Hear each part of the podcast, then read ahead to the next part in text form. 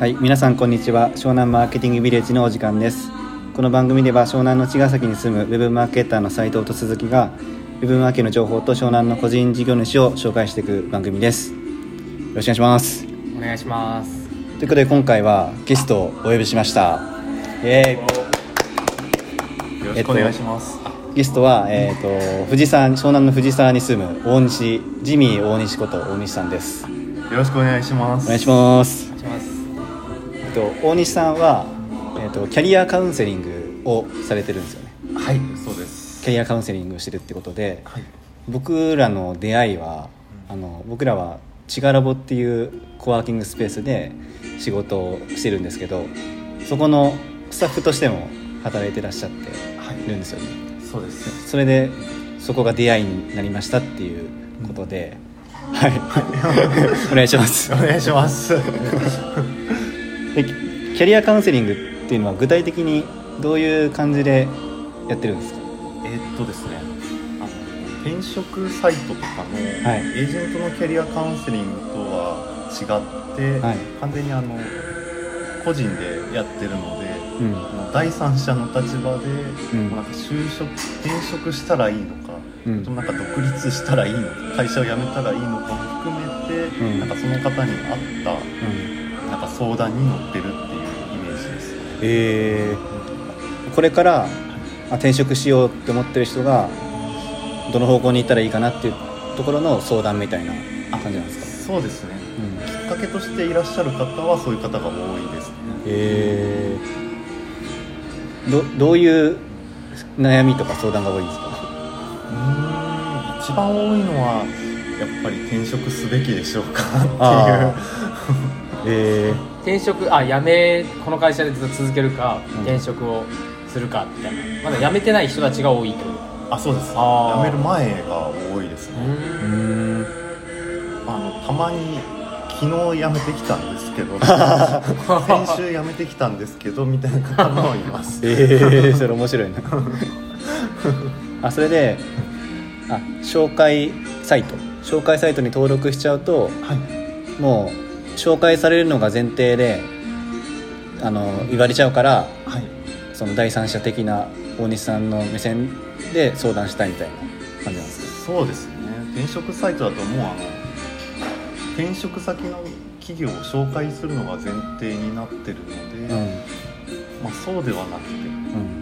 なんか独立してもいいんじゃないでしょうかみたいなスタンスでやってます。ああなるほど。あ独立願望が多い人もいるんですか？いますね。へなんかやりたいことがあるけどでもやっぱあの子供生まれるしあ収入途絶えるのはちょっと心配だなとかいう方もやっぱ多いですね、あじゃあ背中を押してほしい人が多いんですね。そうですね、うん。基本的になんかもう皆さん答えは自分の中にあるんですよ。ああなるほど。あなんか最終的にはこちらから何かを言うっていうよりは、なんかその人質問をいろいろしていく中でその人自身が納得して帰ってもらう。うん。その、まあ、本当に背中を押す一押しにするっていう感じですね、あー。確かに。あの答えは自分の中にあるっていうのはすごい僕も納得するっていうか、僕はなんか相談したい人によってもう答え決まってるんじゃないかなって思うんですよね。なんかあの仕事辞めようか悩んでる時に独立してる人に相談したら自分が独立したいってことだしうん。なんか会社内の止めそうな人に相談したら残りたいってことだしみたいな。いやもうなんかおっしゃる通りだと思います。だから僕は基本的には誰にも相談しないんですけど。結論としては。そうそうそう。もう決まってるでしょみたいな自分で答え出せる人はねいいんですけどなかなかやっぱり自分一人じゃ決断できない人も多いからやっぱりね背中を押してもらったり話を聞いてもらいたいみたいな、本音はそこなんでしょう。ねうん。まあそうですね。斉藤さんはもう行動力半端ないから 自分でバンバン決めて。もう直感で動いちゃうからね。そういう方はもうそれが一番です そうですね。なんか僕としてもあのもうイケイケゴーゴーでどんどんいろんなことできる人はもうそのままやってってもらって、うん。そうじゃなくてちょっとなんかつまずいたりなんか悩んだりとかする人に、まあ、少し寄り添えたらなと思ってるんで、うん。なんか今やってることはちょうどいいかなと思ってます、確かに。まあ話聞いてもらえるだけでも結構すっきりしますもんね。そうですね。自分の中のことを出したりとか。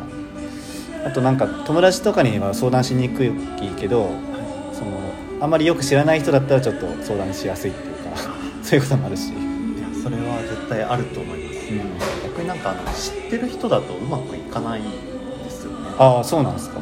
だからあのうん。余計なことを知ってるのにああちょっと感情が入っちゃうんですか。そう。うでその場合は僕の知り合いの場合はあのもう一人の方に。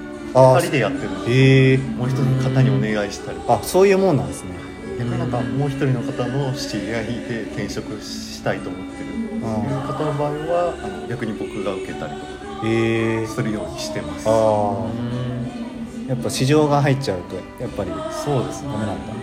うん余計な家族事情とかうんあの金銭事情とかを知ってるとやっぱなんかこう思ってもこっちも言わずに抑えちゃうとかあるうん。なるほど人がいいっていうのもあると思いますそれありますね。僕も絶対家族には相談しないですもん。自分もしない。です僕もしない。ですねいつも事後報告して怒られるんですけどね。いや。なんかそれが一番いいですよね。そうですね。なんだかんだあのうまくやってれば納得してくれますもんね。うんそうですね。あのカウンセリングの方法でなんか5ステップのワークショップみたいのがあるってああどんな感じなんですか？それはえっ、とあそれはもう本当にキャリアカウンセリングとか関係なくて完全にカウンセリングなんですけどうちはあのアメリカとかの研究者とか偉い方がうん。カウンセリングの技法的なものを研究したのを、まあまとめていって一般的にこういう手順でやるとライアント相談者の方の、まあ、心をつかんでうん。で問題の解決まであの進めていけるってものなんですねざっくりでその one two three four five のそのステップはどんな感じになってるんですえっと、すごいざっくり言うと本当に最初はあの信頼関係を構築する。うんかうん。でまああのその人の問題を把握する、うんうんでその問題を把握した後に、えー、とどうやって解決させていくかっていう目標を設定して、うん。実際にその目標に向けてあの方策を決めていく。うん。うん。で最後あの実行させるうそういうの完全にうんうん本当にざっくりとした流れんなんですけど、まあ一番最初のあの信頼関係にまずはじっくり時間を使いなさいっていうのが、まあ、肝のところですね。それを半日とかのワークショップで一緒にやるっていう感じですか？そうですね。半日かな。僕はキャリアコンサルタントという国家資格の方でやるときはやっぱり半日ぐらいやってますね。あ国家資格も取られてるんですか？あ僕はあのつい最近までそういう資格があるってこ知らなくて。あで知ったのでじゃあ取ろうと思って今それも勉強してます。えちなみになんでそのキャリアカウンセリングにはい。ななろうと思ったっていうかなんかそういうきっかけとかあったんですか？きっかけは僕がサラリーマンやってた時に、はい。あの鬱になってあうつ病になっちゃった、うつ病になってあそうなんですね。そうなんですよ。へえあの寝れないっていうえ寝れない。ね眠れなくなる、へえまあ、なんか最初はあのあ寝なくても動けるみたいなラッキーぐらいの感じでいたんでああそんな感覚だった。へ それがなんか続いたら辛くなって。ええもう何日も寝れないんですか？3週間ぐらい。え？あの、まあ、寝たとしても多分1時間ぐらい。ええなんかそんなことあるんですか？うとうとしてるぐらいで。ええなんていうんですかねなんか意識はある。え？なんかなんだかよくわからない。うん。状態で過ごしててでえっ、となんか妻にうん。なんか様子おかしいのをを見て病院に連れられて、うん。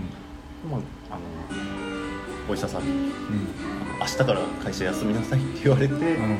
会社を、えー、と一応最初は3ヶ月休むことになったんです。ようん僕はあのその眠れない以外にもいろんな症状あったんですけど、うん。なんか原因が全部眠れないことだったみたいうん。寝れるようになった途端あの元気になったんですよ、割と。なので今度時間余ったので、なんかこの機会に人生見つめ直そうと思って、なんか一日カフェとかに通って、僕はずっと自己分析してたんですよ。はい。でそれをやった後に今度はあなんか自分のことってそれ以外の人にはどう見えてんだろうみたいな感じで興味が出てきて、うん。あと社会復帰へのリハビリも兼ねて、うん。あのチガラボにはい。顔を出したんですよ。えー、その時はお客さんとして？あそうです。あああの初めてのチガラボに。えー、ああああなるほど、でそれであなんか鬱になったみたいなのもはい。あの堂々と話してたら、はいなんか会った時は何も言われなくて、い。なんか後からメッセンジャーとかで、ー。なんか実は私もそうだったんです僕もそうだったんです、今度話聞いてくれませんかみたいなのが結構あったんですよ。へえいやなんかそれで話聞いててなんか僕もこういうの力になれるんだみたいな思った時に、うん。なんかこの道すごいいいなっていうふうに思ったのがきっかけですかね。えー、なるほどちょっとそのきっかけもうちょっと聞きたいんですけどちょっとじ12分経っちゃいそうなんでそれそれは次回に回すということで。はい。はい。じゃあ、あのまあ、ツイッターで湘南マーケティングってやっていただければ、えー質問感想を拾いますのでよろしくお願いします。それではまた次回大西さんをお迎えしたいと思いますのでよろしくお願いします。ありがとうございました。